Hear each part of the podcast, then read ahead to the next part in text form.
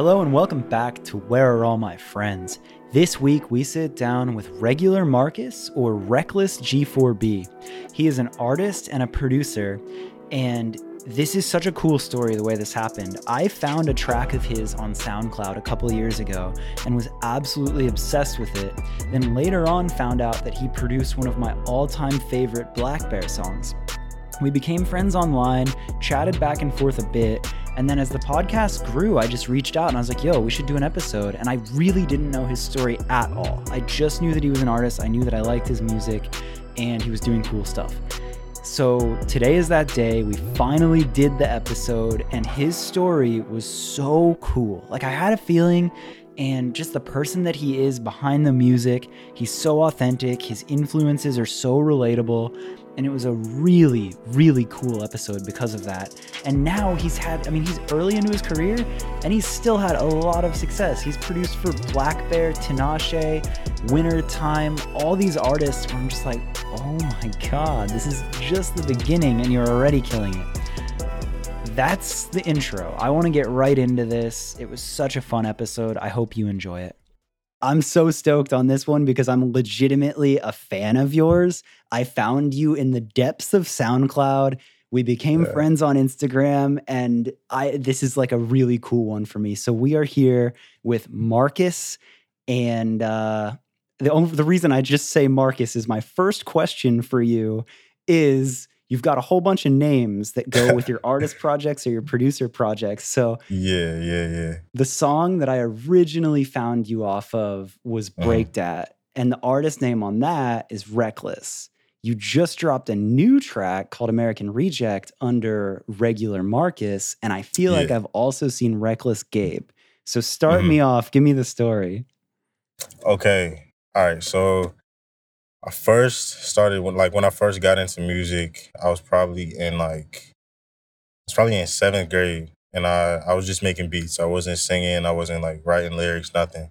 I was just making beats. And um I used to watch remember the show called uh, Rob & Big and like Fantasy Factory and all that? Dude, yes, I was Bro. obsessed. yeah, yeah, because I used to like skate a little bit too. So like I was always watching that show. So pretty much I got the name Reckless because uh, Rob's cousin Drama. He was he was making beats. Yeah. And I was he was going by Drama Beats, and then he started the the Young and Reckless brand. Yeah. And I was just yeah, yeah, and I was just like, damn, like I like the name Reckless, so I'm gonna choose that name. Yo, so, you and I are yeah. similar because, well, that inspired me too. The whole reason I started a podcast was I'm mm-hmm. obsessed mm-hmm. with his podcast, Short Story Long. What? So look at us. Shouts to drama. You're inspiring people all over the world. Shout out, Shout out to Drama. That's crazy, bro. Yeah. So continue. So sorry. yeah. Um. So yeah, that's how I got the name Reckless. So like I said, I was just making beats, and then, long story short, I met this group on Facebook. I think it was through Facebook or like Twitter, and we just started making music together. I started producing for them, sending them beats and everything. It was a it was a group of rappers called Go for Broke, okay. and the initials are G4B. Oh. So yeah, yeah, yeah. So we kind of just like put the G4B at the end of all of our Twitter names and Instagram names and everything. So I kind of just like never changed my Instagram name and my Twitter name. And then people in in like my city, like Portland, like this area started to to recognize me as that. Yeah. So like I would I would like respond to Reckless, I would respond to Reckless G4B, like whatever, like whatever people knew me as, I would just I would just go by it. So yeah, that's where the, the G4B comes in. Bro, that's so funny. I always read it mm-hmm. as Gabe, and I was like, what the fuck? Why is he calling it? yeah, yeah, for real. okay, so then where does regular Marcus come in? Because you have music under that as well. Mm-hmm. Yeah, so regular Marcus came in because I felt like, so I, I had released maybe two songs under Reckless, and then I was like, I just want to change my name. Like I want to change my artist name to regular Marcus, and I want to have my producer name as Reckless. I want to keep that the same. Oh. Yeah, and then we just ended up leaving that break that song. We ended up leaving that under Reckless because like that song was already doing like so good, and well, not amazing, but like it was it was doing pretty good, and I just I don't know. I just wanted to leave it under Reckless, and then start like a new wave of regular Marcus. Bro, okay, that Yeah. completely clears it up, and that makes so Mhm. much sense. And Yeah, dude, yeah. yeah, like no, break that. Like, I mean, when did you put that song out? That was a couple years ago, Yeah. right? Yeah, so that was that was a minute ago. That was 2017. Yeah. hmm But like, and I know what you're saying because it's not like it like blew up and went crazy viral, but it Yeah, blew up yeah. enough where it kind of got on the radar of like myself and some friends, and we're like, "What is this? Mhm. And why is it so good?" For real. No, I appreciate that. Yeah, bro. Like, yeah, exactly. Just like how you put it, it, it didn't blow up, but it got definitely got people's attention, and like, you know, it led me to people like you and s- a lot yeah, it like medium blew up. Like it didn't go like full Yeah. viral, but it like got to enough of the internet where like if you knew, you knew, and you're like, "Yo, this shit's fire," and it was almost like a nod of like, "Oh, you know that song? All right, all right." yeah, that's fire. which is so funny. And that's why I'm like so stoked to talk to you right now because hmm I feel like normally when I do these podcasts, I have a decent idea of where somebody comes from and, you know, all these different details. But with you, we really were just internet friends. And I'm Yeah. a legit just fan. And mm-hmm. since finding that song, I've seen you do all sorts of things. I've seen you release more music. Uh, your last song is like such a nod to pop punk and rock. It's mm-hmm. crazy. So, like, as you tell me that you grew up skateboarding and all these things, I'm like, oh my God, I get it. But then there's this whole other side of you that I'm so curious to learn because, like, I really don't even know. I know you've worked with a lot of big artists as a producer, but I Mhm. I don't know like the specific songs that you've done and how that all came to be. So I legit like this is a treat for me, and as a full on fan, I'm excited to hear this. Yeah. Of course, Um, of course. Where I like to start, because I don't want to get ahead of myself, and I'm catching myself do it because I'm so excited. But where I like to start these normally is take me back, like as you were telling me about like growing up skateboarding. Like I want to hear about that. Like where did you grow up? What were you first into? How did you first find music? Like what were you like in those early days? All right. So I would say like, all right. So pretty much, I grew up in Maryland. Um, oh no shit. Yeah, yeah. So I, I I moved around a lot, but I grew up in Maryland. I moved. I mean, I uh, I was there from from birth to like sixth grade, Okay. and in between that time, you know, that's like elementary school. I was just like a kid, and I was never really into like sports. Like I would play football and like basketball with like the neighborhood kids and stuff like that. Yeah. But then I never really really wanted to join like a team or none of that. I was always just like I pretty much always been like on my own agenda, like on my own thing. And um honestly, I think back to like the Rob & Big thing, I think that's really what made me like want to skate. Like I just thought it was cool. And then I remember when I first got my when I got my first skateboard, I got it from Zumiez. Like I went with my dad. I got uh I forget what brand it was, but we like got some deck and then I got the whole complete board and then I was just like I used to be heavy into looking up like YouTube tutorials on how to ollie, how to kickflip and stuff like that. Yo. And then from there I just like was skating every day. I wasn't amazing, but I was I was cool, you know. I could ollie down like a four or five stair, yep. like stuff like that. And um yeah, I don't know. I kind of just just fell in love with like that whole like culture, I guess. Yo, I don't know also about also you. the the Tony Hawk games too. Oh my god, bro. Like we are the same with that. Like it was like Tony Hawk games. I never got into team sports. I never cared Mhm. about like that group side of school. I always felt like kind of an outsider. Yeah, and I feel like real. Just as much as skateboarding is fun as an activity, the Mm-hmm. community and like the alternative like you don't have to just go follow team sports like that changed my life and it teaches you like this whole different way to look at things. I don't know, it's yeah, crazy. exactly. Around that time, I would probably say like fifth grade. So my dad brought home. So my dad used to. I forget where he worked, but yeah, he had this coworker who used to who make like uh like mixtape CDs and like you know like burn CDs with a bunch of music on them and stuff. Yes. And one time he brought home a CD and it was full of like it was full of rock music and like alternative. And like I had never really listened to rock because like I grew up on like R and B and hip hop and stuff. But I remember specifically. So my dad gave me that CD and then I was I had a CD player and like I had some headphones. I would just play that CD for like every single day straight, like nonstop, like listening to it. It was uh the so it was a lot of bands. I can't remember all of them, but Breaking Benjamin Okay. was like the first band I really got hooked Yeah. on, and it like introduced me to like a whole new world. I swear. Yeah. And then I started to just like be on YouTube and like be on the internet heavy, like Yeah. heavy. And then I just started finding bands on my own. Like I started, uh I think I started with like Panic at the Disco and stuff like that. Oh shit. And then I, Yeah. yeah, yeah, that's like one of my favorite favorite bands.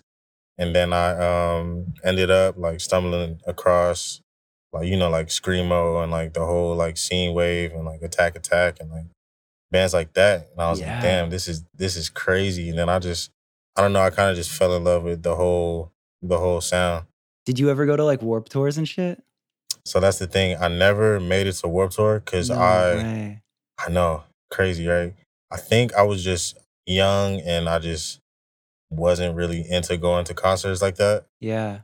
So I think I just caught it like late, but I definitely knew about them. I always used to watch like the Warped Tour footage and all that kind of stuff. Damn, that's so crazy to hear because we have such a Mhm. similar path of growing up. And I think Mhm. about it, and had it not been for my friends that were like, yo, we're going to Warp Tour, I probably Yeah. wouldn't have gone.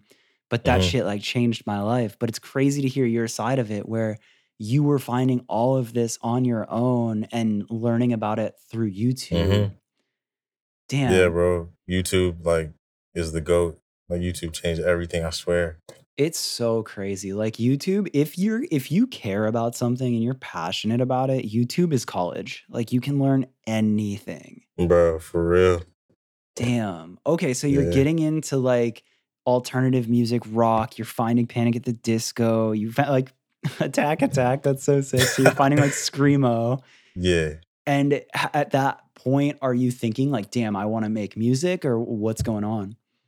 So this was like like fourth or fifth grade. I oh, definitely okay. So wasn't so you're still pretty young. Yeah, yeah, yeah. this is Oh, like got it. this is like really young. got it. like- okay. Like I wasn't even in sixth grade. yet. I was in sixth grade like when I found Attack Attack. So like earlier was just like like alternative stuff. Yeah. but it didn't it didn't make me it didn't like really make me want to make music and like I guess it did because like I used to like air drum and like play along to songs and stuff like that. So in a way I guess it did, but I didn't start making beats until like seventh, eighth grade, you know. So like I didn't fully like I didn't really try it until like a little bit later on. Yeah.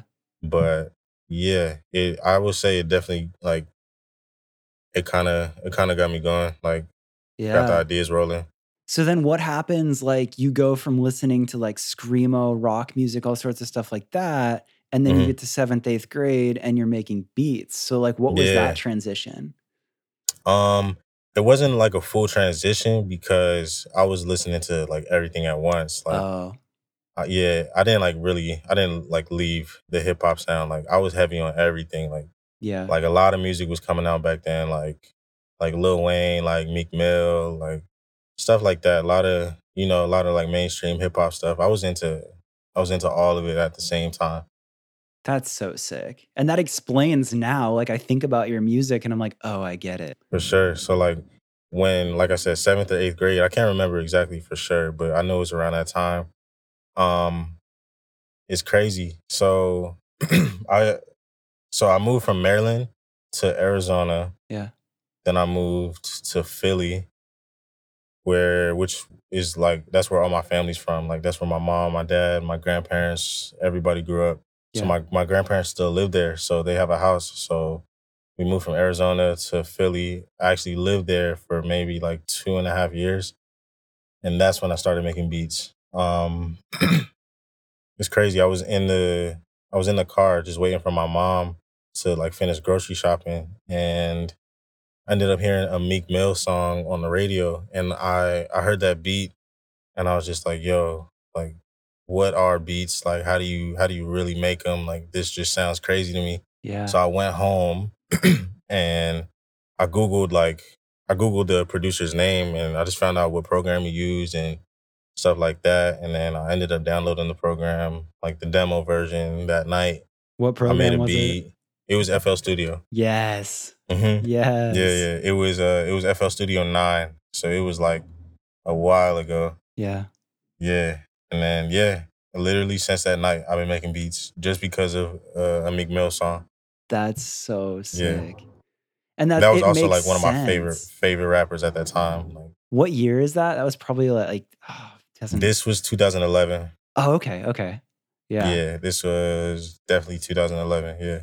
Yeah. it's when because he's cause he's from Philly, so like I was like watching him come up, and Oh. yeah, so it was like that was like his big single. So when I heard that, I was like, damn, bro, this is this is crazy. So yeah, that's that's what really got me into like making beats. Shout out to Meek Mill.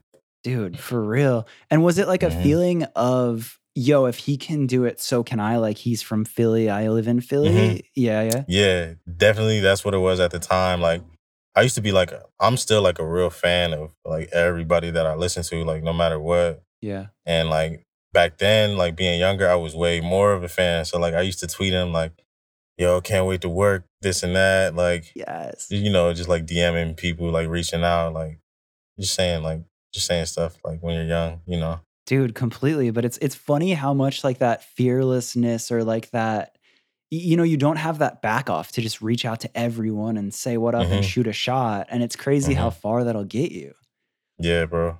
For real. okay so you hear that song you get fl studio and then it's just game time Yeah. and you're in Philly. Are you still skating at all, or had you kind of just been like, "Yo, it's full beat time"? Yeah, yeah. So I kind of stopped skating. I used to I used to skate to school, like just to get there and back. But like at that point I had kind of like stopped going to skate parks. I had stopped trying to learn tricks. I was just like it was just like a background kind of thing because like when I found beats, like Yeah. well, like music, that's like all I was really focusing on. Okay, yeah. How old were you? You said it was like seventh, seventh, eighth. Yeah, grade? this was seventh grade, so I was maybe like I was between thirteen and fourteen. damn. So you honestly started pretty damn young. Yeah, bro. It's it, looking back now, it's been ten years, nine to ten years. Crazy. hmm I feel like what is it? It's like they say ten thousand hours to master Yeah. something. You divide Mhm. that in the years, and you're there. You've done it. Yeah, I think so, bro. I'm almost there, if not there. Yeah, dog. So okay, Mhm. so Philly, seventh, eighth grade. How long do you stay in Philly? You said you lived there for a couple years. Yeah, yeah. So I was there for seventh and eighth grade, and then that summer was like the summer after eighth grade was ending. So I thought I was gonna go to high school out there, but we ended up, uh, my family, we ended up moving to Seattle. Mm. Yeah, so I was in Seattle um, for about nine months, and then ended up in Portland, and I've been in Portland ever since. Okay. Wh- what Mhm. made your family move around so much? Was it just your parents finding work? Yeah, that's pretty much what it was. Like we uh they uh yeah, they just kept getting different job offers in different areas, you know, just like just moving around because of that pretty much. Yeah. I Mhm. always like I- I kind of I didn't really have that. I grew up in Florida and I was always just like up until I moved to California, I was in Florida. But Yeah. I wonder like as a kid going to school, was that hard for you to make new friends or did that kind of Mm-hmm. like play to your favor like where you're just like, "Oh, well, I've done this a bunch of times before, so now I'm good at it." Yeah, so it was kind of I would say it was in my favor because I don't know, like moving around a lot. I like it. It wasn't hard for me to make friends. Mhm. I was just kind of always like not a loner, but like I was always like a quiet kid and like just always like to myself. But then when I would finally like I guess break out of my shell, I would meet like that one cool ass person that was into the same music as me, or like that one group that I like finally would meet that was just into the same stuff. So yeah, it wasn't it wasn't really like hard on me, honestly. Like I would end up missing my friends from like different cities and stuff, but you know, we had MySpace and we had Facebook and Yeah. we would always just keep in tw- keep in touch and then like Twitter and you know, that was all like coming out and it was just easier to keep in touch with people. So Yeah, that's It really cool. yeah. And you probably learned so much from like all these different cultures. Like every city Mhm. has a different energy. Everybody has like a different style and everything. So the more you move, the more you were probably just like a sponge learning everything from every bit of it. Yeah, exactly. It was that's exactly what it was. I was just taking things from each city. Like mentally, like yeah. Damn. And then, okay, so then when did you put out your first song? I- Did you start dropping beats first before you ever sang or rapped on anything? So yeah, I I used to only put out beats on my SoundCloud page. Oh shit. Um, yeah, yeah, I would just I would put out beats and then I ended up doing like it's funny. Adele has a song called uh Daydreamer Mhm. and I ended up remixing it for this this thing in my class. I forget what it was, but it was like sophomore year. Yeah. And I ended up remixing that and um, then I was just like, all right, I'm gonna do some more remixes. So I, I ended up uploading a couple more remixes to my SoundCloud and then they they got like like maybe like 50k plays, you know, Oh stuff like shit, that. that's not bad, dude. Yeah, yeah, yeah. I know. I was like, I was like, how? This is crazy. And then when I saw that, I was like, damn, like this is possible. And um, yeah. So pretty much, I was just making beats. I was just dropping beats and like remixes. And then um, so I have a I have a homie out here in Portland named Matt Burton, and uh, he pretty much he had an extra microphone one time, and he was like, "Yo, I don't want this mic anymore. Do you want it?" I was like, "Yeah, sure." So he Oh gave me that shit. mic. Yeah, yeah, he gave me that mic, and then I was like, "Dang, I got a mic. I might as well like figure out how to plug it in and you know buy an interface and all that, and like just mess around." And like I was always like into singing and stuff. Like I always knew I had like a cool voice. I just didn't want to be an artist. You know, I just was focusing on producing. But then yeah, but then um there was a talent show at my school that was coming up and pretty much I hit up my friend Keith, Keith Canvas. I was like, yo, we uh we should do a song and perform it at my school. He was like, Yeah, like if you I'll do it with you if you want to do it. So we ended up doing it. And the reaction was crazy because like it was at it was at a school assembly, so it was like two thousand people, like fifteen hundred people maybe, all at one time. So we, perf- yeah, yeah, it was So you have like kids over here playing the flute, and then you come in and just drop a Bro. fucking banger to two thousand. Exa- no, that's like exactly what happened. People was like, you know, playing the drums or playing the whatever instrument, and then we come out with like a a, a background track and like two microphones, like rapping and singing. They're oh just like, Oh my whoa. god! There's I actually have a video a video of it. Like I'll I'll send it to you too. Please. bro, yeah. So yeah, we we did that performance and then bro, the song wasn't even done. It was like uh like a 2 minute song at the time. Like I didn't even know what I was doing. I don't even know how I knew how to mix and record and but I just I figured it out. And then yeah, so we we performed that and then maybe like a month later the song came out and we dropped it on SoundCloud and everybody loved it. And Is it still out? going- It's it, it's on private because bro, Damn it's it. trash. It's trash. I always love like when the first thing is there because every artist's like, "Yo, it's actually terrible," but it's so fun to hear it now and be like, "Oh, nah, bro. I don't think I'll ever show anybody. I'll send it to you, but like I'll never show anybody else that shit again, bro. I feel you, dude. I feel you." Like- but that was enough at the time. That was enough to be like, "Oh shit, this could be Mhm. something." Bro, that's exactly what happened. Did it like, get- Yeah, Did it also get some plays on SoundCloud? yeah. I can look later, but I'm pretty sure it got like like 20k. Okay, yeah. So enough Yeah. where you're like, "Yo, shit, like let's keep going." Mhm. Yeah, yeah, definitely enough to to keep going. I also didn't sure. realize that Keith Canvas was such a day one because I only know him through Mhm. your like you and your projects. But I was always just like, oh, this is sick. But I didn't know that that's like it goes that far back. Yeah, yeah. It's been like since sophomore year, so it's been six, seven years maybe. Damn, Yeah. dude. Okay, Ever so you then. you did that talent show. You start Mhm. uploading it, and then what? we uploaded that song and then we were like okay we got to make more so pretty much i say we because every song i was dropping was with was with keith like we were we were pretty much like a group but we just went by reckless and, and keith canvas Got it. Yeah so we probably put out like three three or four more songs together like i'm making the beat and then both of us singing and rapping on them and then i think we kind of like just like took a break and then I took a yeah, I took a little break from recording and like making my songs and I just I think I was just focusing on producing and then he went out to work with other producers and stuff like that. So we were both kind of like doing our own thing for a minute, Yeah. And then um, yeah, yeah, it just went from there. Yeah. Okay. So I know like some of your credits, like now you've produced for Mhm. pretty big artists. Like, if I'm not mistaken, did you do Vicodin in Paris on Yeah, the Black Bear album, Cashmere Noise? yeah, yeah. The the Cashmere Noise EP. Yeah, I did. I did that one. And did you do like full production on that? Like, was that whole beat No, you? Or? no, no. Okay. So I'll explain. So I started, you know that uh like that that vocal sample like that the song starts with. Yeah, it's like, uh, nah, It's like- uh, nah, nah, nah. Yeah, yeah, yeah. It's like that. yeah, it's like the it's like a kid's choir or something yes, like that. yes. hmm So all right, so yeah, I found that sample. It was in like a free a free pack, like just on that I found on the internet. So yeah, I found that, and then I made some chords. Then I just laid down like some synths, and I had some drums. Okay. And then I was like, okay, like this sounds fire. And then I ended up hitting up one of Black Bear's producers.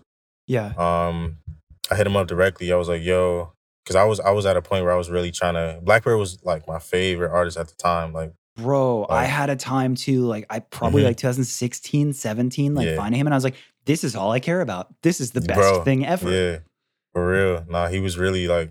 I mean, he's still fired, but like, yeah, that was that was my favorite artist at the time. So it was a it was a goal to work with him. Yeah, So, bro. yeah, That's I, um, huge. Yeah, bro, crazy. So I ended, yeah, like I said, I ended up hitting up one of his producers, and we were just talking back and forth. I was like, "Yo, I love your beats. Like, I'm trying to, I'm trying to work with Bear. If I could send you some collabs, like, let me know." He was like, "Yeah, bro, of course. Like, let me just." He gave me his email, and then I sent him maybe sent him maybe four things, like four ideas, and Sniffing Viking in Paris was one of them, hmm and it all happened like kind of quick, honestly. Like Dude. he he told me Bear got on the beat, and then Bear had posted a, a, like a snippet. I think it was on Instagram, and then I ended up he posted it on like his backup page or something. But I was such a fan that like I ended up like finding it somehow. Oh shit. And then when I found that, I was telling everybody I was like, "Oh shit!" Like I produced for Black Bear, like Yo. songs, but I don't know when it's coming out, but like I produced for him because that was like that was the first time I produced for somebody that I really wanted to get to, you know. Okay, I was gonna ask you that. Like, what Mhm. was your first song like where you produced for somebody where it was like, oh shit, this is real?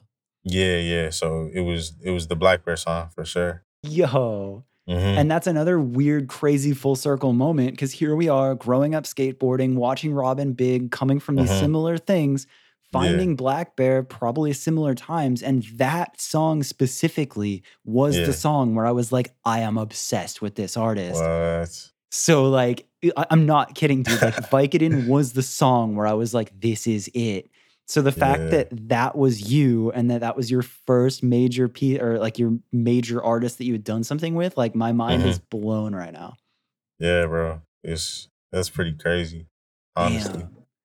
And it's crazy how much of an impact that makes, right? Like we have Mhm. never met like internet friends, and here I am randomly finding Breakdat, randomly hearing Vicodin and being like, I'm obsessed with this. And now Yeah. years later being like, oh my God, I'm talking to you. That's crazy. Yeah. I love that. Yeah, bro. It's wild. So, okay, you do that. And then Mhm. from there, does that just open the door for even more stuff? Yeah, it kind of did. Um, so that song came out, and then uh, there's a producer named Felix Snow. Yeah. Um, yeah, yeah, he he produced Break That. We we made that together. oh, so pretty, shit. yeah, cool. yeah, yeah, yeah. I'll, yeah, I'll get to that. So pretty much, pretty much, it all happened the same, like the very like the same month, honestly. So I had found out about the Viking song. I Yeah. found out it was coming out soon. Yeah. And then I get a DM on Twitter from Felix. He just like hit me up out the blue, out of nowhere, and he was like, "Let's work."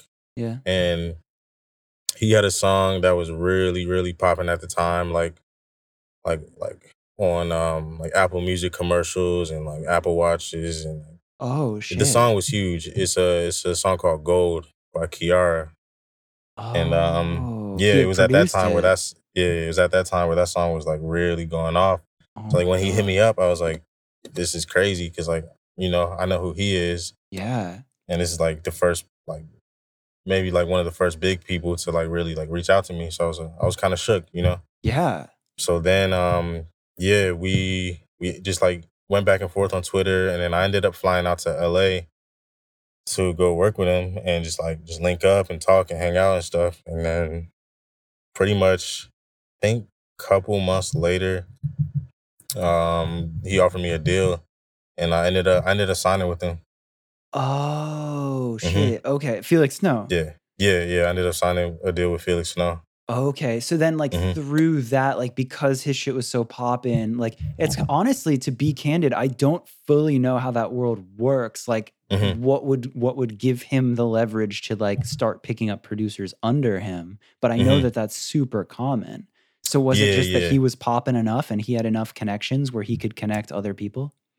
Yeah, pretty much. He uh he had done like a lot of stuff before. Like he had like he had already had like big placements and he he has a deal with Atlantic Records and they ended up giving him his own label. Got it. So he was pretty much at that time just like I guess like scouting for talent Yep. and then came across me and uh he liked he didn't even just like my beats, like he liked my music. Like some of the first stuff that I think is probably like kind of trash, he was like He was into for it and then yeah, and he was like, "Yo, like I want I want I don't want you as just a producer, like I want to like work with you as an artist too."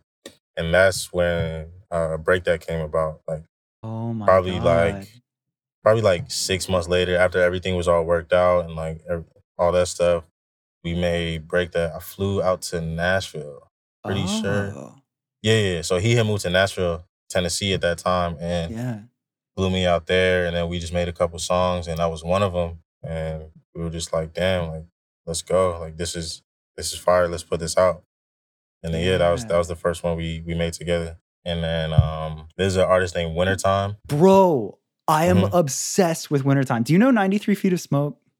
heard of the name seen the name for sure Okay, so I lived with him last year and he turned me on to so much music.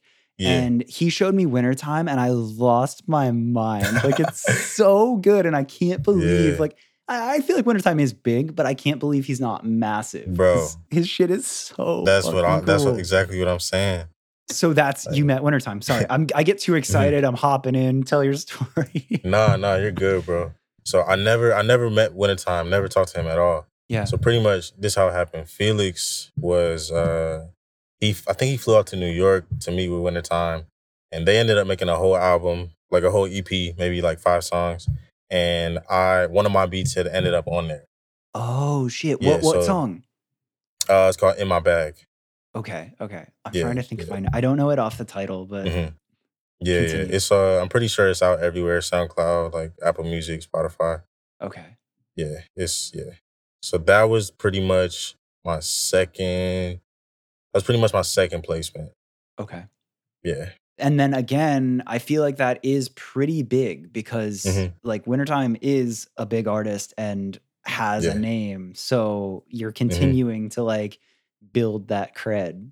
Yeah, exactly. And then what? So that happened, and then I think I was at that point I was waiting for my deal to like go through and everything, and then I think I ended up moving to LA, Oh. and I got I had got a place out there for a while. Um, I was I think it was in North Hollywood. Okay. How old are you then, yeah. when you moved? I was twenty. Bro, how sick Yeah. is that that you're 20 Yeah. years old and this is all happening and you moved to LA?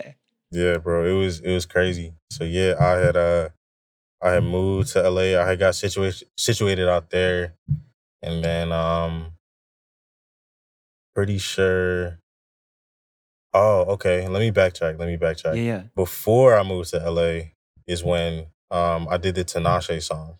Oh. Yeah, yeah, yeah. So I produced a song with with Felix uh for Tinashe. Oh my He god. uh, you know, I'm pretty sure you know who she is. yeah, dude. She's Yeah. uh what's uh fuck, I'm I'm blanking on her like big song, but she's again like pretty was it uh Yeah. she has a song with Schoolboy Q, uh, right? Yeah, exactly. Yeah, two on, yeah. two on. Yeah. Mm-hmm. Yeah, pretty crazy. So yeah, he he had a session with her, and he was he called me one day. He was like, "Yo, I want you to to fly out um to LA. Like, come. You want to join this session. I was like, yeah, like let's go. And this was my first session with an artist like in person. Oh So it Was, were you stressing or were you like, all right, I bro. this?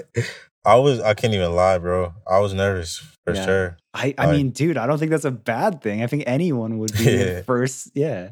Yeah, especially her too. Like it was it was crazy. So yeah, you know, I was I had made some beats like for her, like in mind, you know, just like preparing like a couple weeks before. And then I finally flew out to LA and uh I think so we worked two days in a row. Yeah. Um we ma- ended up making two songs, but one of them only one of them ended up coming out. Okay. What song came out? Yeah. It's called Stuck With Me. Okay. I'm gonna. I'm Yeah. so excited to go back to all these and be like, oh Mhm. my god, I get it. This sounds like you. Yeah, for sure. Yeah, it's it's uh, called "Stuck with Me." It was on her, um, I think it was her Joyride album. Okay. Yeah, yeah, Which was no, she she did that song with Schoolboy Q before that, but by that yeah. time, that was yeah, that was before. yeah. Yeah. Okay. hmm Cool. Tight. So you come out to LA, you do your first session in person, you get a Mhm. song with her, which is huge. I feel like that does Yeah. not happen with every producer. I know, too. right? Like it, it easily could have like not made the album, but it did. So I was like, damn, this is crazy. Yeah. Mm-hmm. And So yeah, that was uh, that was my third placement. Pretty sure. bro, what a crazy track record that you have. Like, God. For real. Insane. But it's cool too that it. Felix like found you so early and helped you connect those pieces. Like shouts to Mhm. him. Yeah, no, definitely shout out to Felix, especially like what we got going on like currently, where we're just like we just send stuff back and forth like, ev like almost every day. Like it's yeah, it's it's going good, man. Okay, I was actually gonna ask that, but I was like kind Mhm. of afraid to because I hate when you ask and it's like, oh, we don't work together anymore. But like yeah, yeah, yeah. that's so cool to hear that you Mhm. clearly have a formula, you clearly make great shit and you're still Yeah. doing it together. That's awesome. Yeah, no, of course we definitely yeah, we definitely are still making stuff together. There was a point in time where I had kind of like not fell back from music, but kind of just like took a pause on my like my artist stuff, like my songs. Mm. And um I guess we weren't like really talking for a little bit. It was never like bad blood or nothing, like nothing crazy like that. We just, you know, he was just doing his thing and I was doing my thing, but then I guess a couple months ago we just something just clicked and then we just been on it like every day. Oh my Just- god, just that makes me so happy as a fan Mhm. to hear that. Yeah, for sure. And then I was able to put out American Reject, and then um, I got some some other singles about to be about to be lined up. Just you know, just putting some finishing touches on the songs and everything, and then yeah. So I'm pretty much doing two things at once, man. Like just making music and then just sending out loops and just like trying to get more placements and stuff like that. So yeah. Yeah, I was gonna ask you that because I struggle with this on different sides, right? Like Mhm. I've never been an artist. Like I, I never like my start in music was tour managing a band, and then I worked at a record label and managed artists, and then started version three in the podcast. So I'm always like doing a billion things, but Mhm. I've never done the artist side. But do you ever struggle with that where it's like, do you go all in as an artist for yourself or do you go all in for a producer? Like, have you found a balance? Like, what's that like for you now? hmm Honestly, I'm still working on the balance. Like I do find myself making beats and like sending out beats and stuff more than sitting down and recording my own music. Yeah. But I mean, there definitely is a balance. But I'm trying to like, I'm in the process of like trying to literally split like half and half. Like find days where I should do this and find days where I should do that. Yeah. I'm kind of more like sporadic and like all over the place. Where I'm just like, I don't know. I just just do whatever comes to mind at that at that time. Yeah, because I was gonna say, as a creative, like both of those are such like a an artistic mm-hmm. side. So it's like if you're feeling inspired to make a beat, I'd imagine you make a beat, and if you're feeling Yeah. inspired to make a regular Marcus song, then you're gonna make a regular Marcus song. Yeah, yeah, exactly. That's like that's pretty much like just how I work. Yeah. Like, that's just how it is. Was there a spot with all of this where you're like, "Oh shit, like this is going to be my life. Like this is real enough where I'm going to go all in and like this is it." Cuz hmm obviously it's like you you get to the spot of like, "Oh, cool, college or like a job, like a 9 to 5, whatever." Like did you have a moment where you're like, "All right, this is it." Um, think so because so my first job was at a it was at a restaurant. I was just like you know like cleaning tables and like I was also like a front like front of the house host. You know, it's like seating people and stuff. Yeah. And um, I was there probably for two years, and then it's crazy. I had quit. I was I was also working on music like every day. Like my house turned into like the studio, like where I would have people over like every day. Yeah. And, like my homie was staying with me, so like he would pretty much just like hold down the house like when I wasn't there. When I like literally when I was at work, he would have people over like recording and you know just working on music all the time. Yeah. And that time was just like it was kind of like really inspiring. And I was just like, damn, like we we really could do this. So like let's just do this every day. So I ended up quitting my job. Um I didn't even put my two weeks in. I kind of just like I Mhm. texted my boss and I was just like, "Hey, I don't think I could come in tomorrow. Like, I really want to focus on music." Like, I literally told him that. I was like, "I, re- I, I really just want to focus on music, and I, yeah, I'm sorry. Like, I can't work there no more." He he never even texted me back. He just like just left me on red. It's crazy, but Jeez. hmm and it's funny because yeah. So after I quit, I told my parents I was just like, "Yo, like, give me like a couple months, like, uh, to to uh try to make something work, you know." Yeah. And then in that couple months, Felix ended up hitting me up. Bro. So it was, yeah. So it was uh, like, I felt like it was supposed to happen. So that was like a moment where I was really like, dang, this is like the perfect, the perfect thing to happen right now. And it, that's when I was really like, okay, yeah. Dude, I mean, I feel it. That makes sense. hmm And uh what happened? So like now you're in Portland. I know you were in LA. It's so funny because we were originally gonna do this podcast and we were staying like two feet away from each other. Didn't get to do it. Bro, All the so corona shit happened. You're back in Portland right now. Yeah. I guess I'm curious, like for you, honestly, I feel like this is just the beginning, right? Like you've hmm you've obviously had some great placements and you've done you've produced for these incredible artists, Yeah. I can't help but think that this is just the start, especially like with the magic that you and Felix have, and just like uh, hmm you haven't even put that much music out. Yeah. I really, I really haven't. what do you think? Like, maybe it's a little vague or a little hard to answer, but like, perfect world, like, what are you inspired by right now? Like, what do you want to do? What's the next couple of years look like for you? In a perfect world, I really want to just like I'm trying to get placements, man. I'm trying to produce for every, not like every artist out there, like every big artist. I Yeah. want to produce for like every artist that I listen to, like anybody who I'm inspired by or anybody whose music I really like. Yeah. I'm I'm trying to get in the studio with them. I'm trying to send them beats, like whatever it is. I'm trying to work them. You know, Yeah. I love that's like that. yeah, that's my main goal to just just to just get in with every every artist I look up to, listen to, Yeah. I mean. I just, I feel like you have so much of a list left. Like, you still obviously haven't worked with Meek Mill, and that needs hmm to happen. Yeah, definitely. I can't. Yeah, I can't wait for that to happen. bro, that's, that's Yeah. cool. I, like, I love hmm to hear, you know, it's funny because like I've had people on this podcast that are so far into their careers. And then I've also had people that are at the beginning in the early days. And it's like, hmm it's equally as exciting to hear an entire story as it played out and to hear the very beginning where it's like this is us talking in 2020 and like who Yeah. knows where you are in a couple years and that's Yeah. so exciting Exactly, bro. I feel like. Yeah. I mean, I feel like like all this stuff I'm saying. I, I really do feel like it's gonna happen. Like I'm just because it has already happened. You know, like I was listening to Tinashe before. I was, I was like I said, Black Bear. I was listening to him. Like Fetty Wap, I was listening to him, and then I ended up.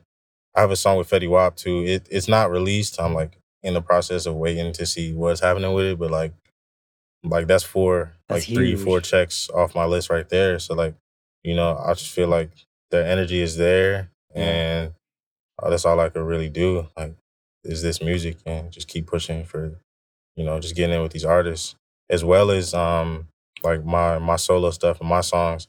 Like right now, I'm in a place where I feel like I'm getting more creative. Like like you said, my last song was more like pop punk Yeah. inspired, and I'm yeah, I'm just in a place where I feel like I'm more creative, and I can finally make the songs that I've always wanted to make, and all like include the stuff that I was always inspired by. Bro, not to get cheesy, but I feel like mhm, people like you are so important for music right now because mhm, like you grew up in every different city listening to every different genre of music, just a mhm, melting pot of YouTube and everything. And I just yeah, think that like genres are going away more and more. Like that's not new news. Anybody will say that. right, But I don't think that it properly evolves and advances without people that genuinely are inspired by everything that are then making beats and making music that goes hmm everywhere. Cause then you're going to inspire the next kid. The next kid's going to be waiting for his mom in the grocery store and hear a regular Marcus song. And it's like, bro. that to me it's so important so it's really yeah, cool to like hear that story and where that comes from for real. Nah, that's that's cool that you say that because like I think I think people like this are important too. And one person that I really think was like one of the most important was Juice WRLD, bro. I feel like bro I feel like what he was doing, like the world wasn't even ready. yeah Like literally not even like ready for his full potential, bro. Like i know it's crazy. It's when I first heard him, that's that's my favorite artist. Juice oh WRLD and Party Next Door. dude Yeah, Juice those WRLD, Party Next Door, and the 1975. I could say those are like my top three influences. i mean those are incredible picks and i hmm feel you with Juice WRLD like Yeah, i crazy. Like to tie it into my world i remember him fucking with a band called belmont which is like a full-on Yeah, pop punk band and like those are the yeah. homies. Like they've toured with artists that i've managed and like that's like hmm my world. And then also seeing some of the early stuff that he was liking on SoundCloud hmm was like the kids that I worked with with version 3 like Shinigami and Fatsy and 93 Feet of Smoke. So yeah. like Oh, that's okay. That's where I knew 93 Feet's name from that. Yeah, okay. yeah. hmm So like I felt like he was another one where he was the perfect example of a kid that was Bro. inspired by every different genre and put it together so well. Mm-hmm. Dude. Exactly, bro. And it's funny that you said that because the only reason I know who Belmont is is because of that one post that Juice WRLD made. No shit. Like when he went, yeah, when he tagged them, I like went straight went straight to Spotify. Was like, okay, who's this band? Now I got like hella of their songs in my phone, like just because of him. That's so crazy. And hmm like again, like furthers the like that further stresses the point of like hmm when artists get into every different genre, everybody Yeah, grows and everybody finds new music. That's yeah, yeah, I feel you. Um exactly. I have two other questions, kind of bigger picture. Hmm One, if somebody's listening to this and they feel a similar way where like they're super inspired by production or they're like trying to chase that path, Yeah. obviously I know that you're in some ways at the beginning of your career, but you have had success. And what would your hmm advice be to a kid, uh, anybody, it doesn't have to be a kid, but just anybody Yeah. chasing that path or interested in a similar path as yours? Man, all I could really say is like Instagram, Twitter is the best possible way to like it, I'm not saying it always works, but that's like the best possible way to hit somebody up. That's that's pretty much how I've done like everything. Like just reaching out to people. Yeah. Um you just got to reach out and you know, don't get discouraged if somebody doesn't respond. Like maybe it just wasn't the right time, or maybe they were busy at the time or something. You know, keep hitting them up. Like keep blowing people up. Literally, just always like target. Don't just hit up any artist and be like, "Yo, I want to work. I want to work." You know, take a second and think and create targets. Like hit up people who listen to this band or people who you know listen to this artist or worked with this artist and stuff like that. I would say you just gotta reach out to people and believe in yourself. And yeah, Dude, I, I love that. And it's actually it's interesting you say that because I think that that shift has naturally been happening, hmm but I think that on my side having kind of worked at the labels and worked at like management company sort of thing, it yeah, gets to be a little too formal where it gets to be a manager emailing another manager saying, "Hey, I have an artist I'd like to work," but I, I uh, certain people absolutely know it and they would agree with you and like, "Yo, DM," but I do think at the end of the day, we're all just humans and we're all just people that are interested in the same things. And if you naturally fuck with the same things and you send somebody a DM and they can tell, they're probably going to respond to you or at least notice you. And it's Bro, like, that's such simple advice, yet I think people almost overcomplicate things. Like we're talking right now because of a DM. hmm It's crazy. For real. Yeah. Yeah. And I I'm not that. like I'm not like the best advice giver in the world, like not at all. But that's just like something I could say, like honestly, and something that has worked for me. Cause like I do get that question all the time. Like people are always like, "Yo, how can I get my beats out there? How can I how can I do this? Just because I seen you do this?" And I'm just like, man, I don't even know the real answer. Just just going off of like, you know, what I what's happened to me.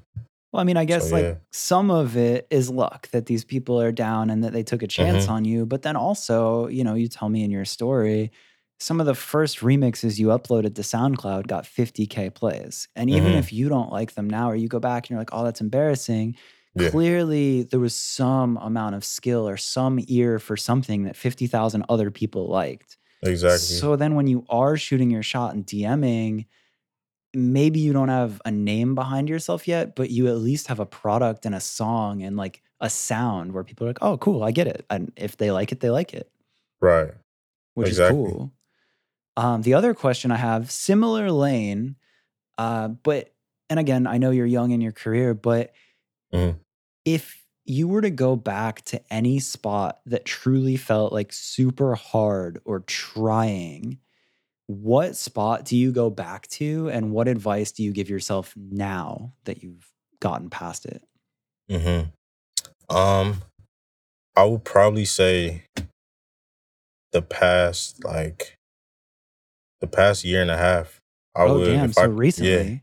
yeah, yeah, yeah, yeah, recently. If I could just go back and just focus more on learning not how to stress about like overthink things and not overstress things because that was like that's been my main problem Mm. um like i said i had ended up taking like a little break from like recording and stuff Yeah. and yeah i would just that's pretty much what i would change Again, that's huge. I know it's basic, but like I super Mm-hmm. yeah relate no it's that. very very basic but like that's that's really like i feel like that's what i would do for sure And it's funny because Yeah. I found that even as I grow older, things that I had less reservation in the past, like I didn't give a fuck as much before. And I was like, yeah, fuck it, I'll try it or I'll hit this person Yeah. up or it doesn't matter. And now as I get older, for some reason, I'll like stop and think more. And I'm like, what am I doing thinking? Yeah. Just do shit more.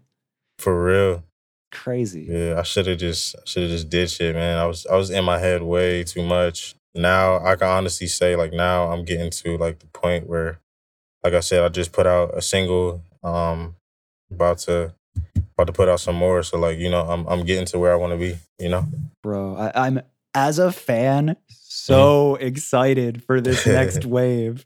Like, yeah bro thank you bro i Yeah. appreciate that where can everybody find you if they haven't done the deep dive and they're not as obsessed as I am yet? Where do they Yeah, start? yeah. Where do they find you? For sure. So uh, if you're just on like Spotify, um, Apple Music, stuff like that, you can find me at Regular Marcus.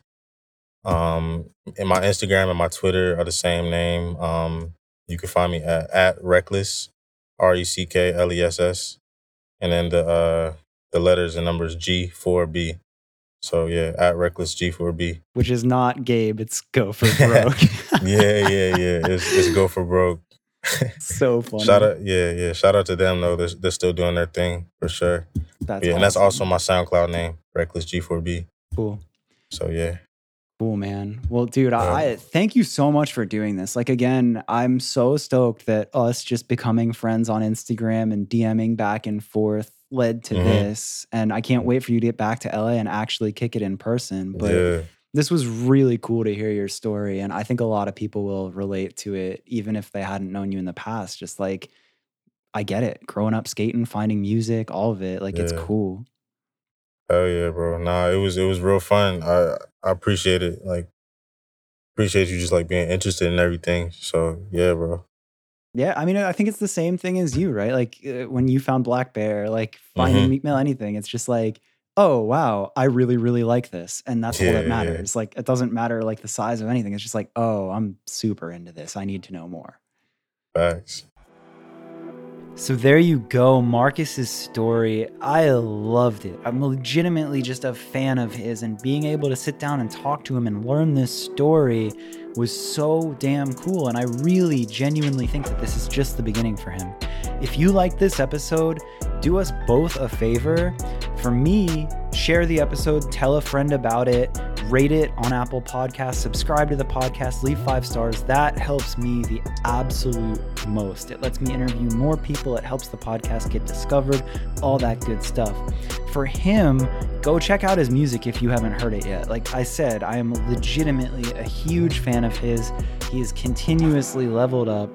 The first song that I heard from him was called Break That. We talk about it. The last song that he just put out, as of right now, as I record this, was American Reject. Super pop punk influences, which is cool. It bridges a lot of gaps. I'll play a clip of it at the end of this so you can hear it. Go check his music out. Let him know that you like it. Find him on Instagram. Send him a message. That does it. I'll be back next week with another episode. Thanks for listening.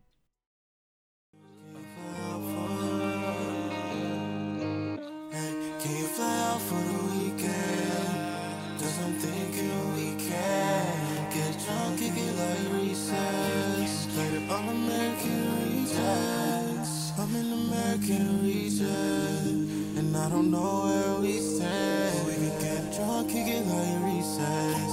Just go till we can't see shit. Say. Don't wish too hard. Push me too far. If I leave I say don't go, just say maybe not okay. She don't think I changed, that's just cause she let her own me. That's okay, she gon' fly out,